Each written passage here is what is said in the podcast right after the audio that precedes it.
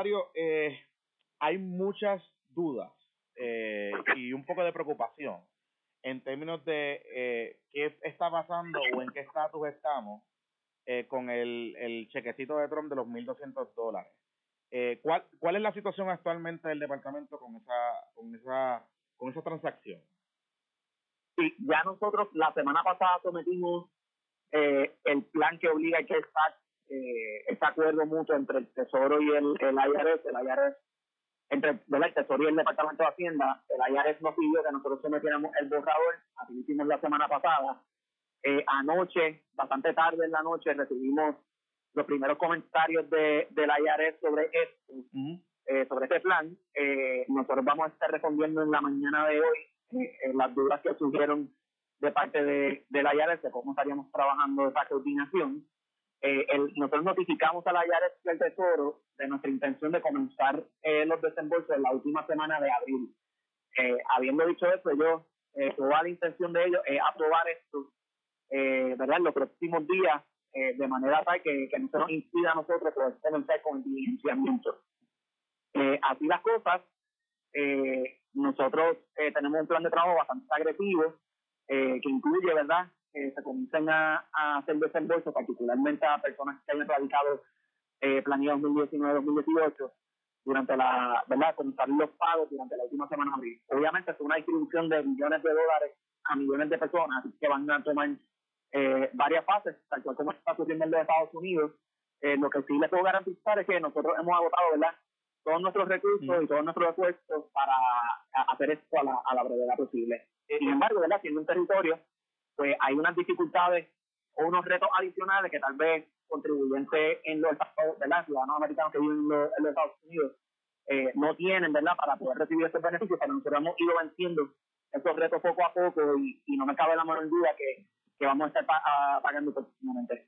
En, términos, secretario, ¿cuál ha sido, si, si nos pudiese adelantar algún tipo de dudas o comentarios del Tesoro Federal, del de la IRS sobre lo que ustedes habían enviado, cuáles han sido las principales preocupaciones que ellos han presentado o objeciones, digamos? ellos, pues, pues básicamente actualizar su sistema, porque eh, eh, la verdad, cuando ellos programan su sistema, eh, pensando en las masas, y este, no habían eh, considerado, ¿verdad?, eh, el potencial de que se pueda haber duplicidad de solicitudes de ciudadanos americanos eh, eh, en los territorios sobre las plataformas ¿verdad? generales que ellos eh, emitieron. Así que eh, se va a estar compartiendo información, obviamente continua, para evitar ¿verdad?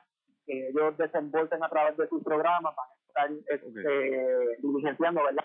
cualquier gestión de cobro pertinente sobre esto. Mm. Eh, de igual manera, estamos aclarando una duda sobre los participantes del Seguro Social. Nuestra intención es que los participantes del Seguro Social en Puerto Rico tengan la misma experiencia que tienen los participantes del Seguro Social eh, a nivel a nivel federal, eh, que lleguen depósito directo directamente ¿verdad? Del, del Tesoro Federal.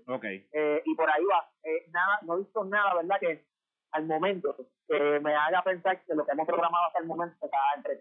Eh, así que nos sentimos, nos tomamos unos riesgos, no voy a mentir, ¿verdad? En el proceso de implementación de que empezamos a programar a base de nuestro, de nuestro plan, pero era la manera más rápida de poder diligenciar esto una vez ten- eh, tuviéramos el plan a- aprobado. Así que este, vamos a tener eh, comunicación hoy con, con el IRS. Mm. Eh, acá la gobernadora ha estado bien pendiente, eh, eh, conoce ya a detalle, ¿verdad?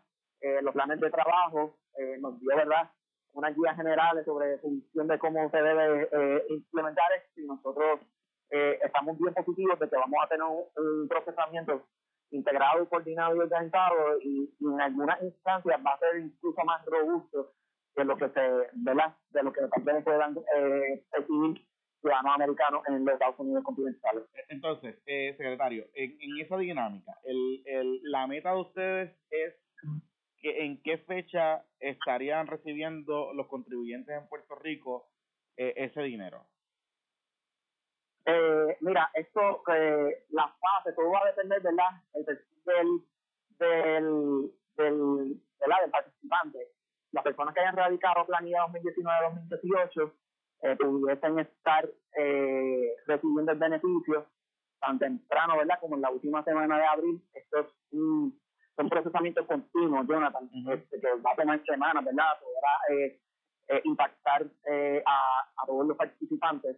Nosotros entendemos que ya durante mayo, las personas que no hayan radicado planilla, ya nosotros debemos tener la plataforma lo suficientemente robusta para procesar esas declaraciones que se vayan, se vayan haciendo de las personas que no vienen obligadas a radicar planilla. En cuanto a los participantes del PAN, que acá es donde hablo ¿verdad? de robustecimiento, nosotros estamos tratando en la medida posible de diligenciar esto a través del Departamento de las Familias. En los Estados Unidos continentales eh, se está manejando como un non-filer, que tiene, esas personas tienen que hacer una acción afirmativa ante la IARE para solicitar esa, estos, estos beneficios. Nosotros quisiéramos diligenciarlos eh, de una manera distinta, eh, más efectiva, en mi opinión, que lo que tal vez ellos están haciendo allá para asegurarnos que la mayor cantidad de personas eh, puedan puedan participar. Sí, identifico, digamos que podamos segregar, ¿verdad? A los participantes del PAN, que busquemos un, un proceso, ¿verdad? Eh, que vaya en beneficio tanto del Departamento de Hacienda, Departamento de la Familia y de los beneficiarios. Yo estimo que hay como 200, 300 mil personas que no radican planillas, que no tengo la información eh, de ellos y que de alguna manera tenemos que alcanzarlos, ¿verdad? Eh, poder orientarlos para que ellos soliciten eso y nosotros podamos procesar la autenticidad ¿verdad? de esta, de esta solicitud. He dejado hincapié en los procesos eh, digitales, hago hincapié en esa responsabilidad social que tenemos todas las personas que dominamos eh, la tecnología, particularmente la computadora, los teléfonos móviles, eh, para orientar a estos familiares de nosotros que tal vez no tengan ese, ese manejo eh, de, ¿verdad? De, los mecanismos electrónicos, eh, apliquen mi llamado, lo tengo que decir, como secretario millennial, a todos los millennials, levanten el teléfono y mantengan orientados eh, a todos sus eh, a todos sus familiares eh, sobre el estatus de esto. Eh, yo he estado bien activo en las redes sociales, eh, ¿verdad? Para ayudar a orientar a la ciudadanía. Eh, lastimosamente, ¿verdad? Las redes sociales también son limitadas, pero este, si todos asumimos nuestra responsabilidad social, el mensaje eh, se amplifica, ¿verdad? Eh, como puente de esas personas que tienen acceso a estas distintas plataformas para que puedan orientar a esos claro. 200.000, 300.000 participantes que deberían realizar una declaración porque no tengo visibilidad sobre ellos. y yo creo que va a ser el, el reto eh, más más importante ¿verdad? en todo esto, porque el, el, el, resto de la población tenemos visibilidad y de alguna manera u otra vamos a llegar a ellos. Claro, y, ese, y esa es la preocupación, eh, quizás un poco eh, que ha trascendido a través de, de algunos comentarios malintencionados o quizás desinformación o, o dudas legítimas de algunas personas en las redes sociales. Esta declaración que tendrían que hacer estas personas, ¿qué es lo que ustedes están contemplando que va a incluir allí? ¿Qué es lo que tienen que, eh, digamos, eh, poner en, en, en, en, en eh, re, revelarle al Departamento de Hacienda en esa declaración? ¿Qué, ¿Para qué se va a utilizar eso? Porque hay mucha, hay mucha Mira, preocupación eh, sobre número de seguro social válido, Mm. eh, nombre de la persona, eh, ciertos datos demográficos y, y, lo más importante, la cuenta de banco para nosotros depositarle el dinero a la brevedad.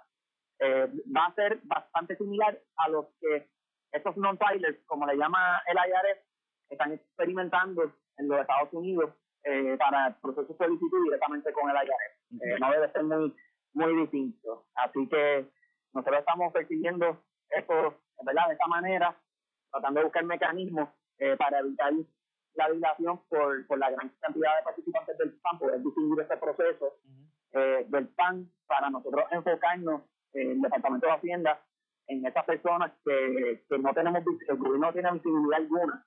Eh, de quiénes son ahora mismo, eh, para que vayan eh, radicar nuestro formulario y nosotros poder eh, procesarle la declaración a la brevedad. Mi intención es que la mayor cantidad de puertorriqueños tengan acceso a eso de la manera más, más oportuna. Y por eso era importante eh, que, ¿verdad?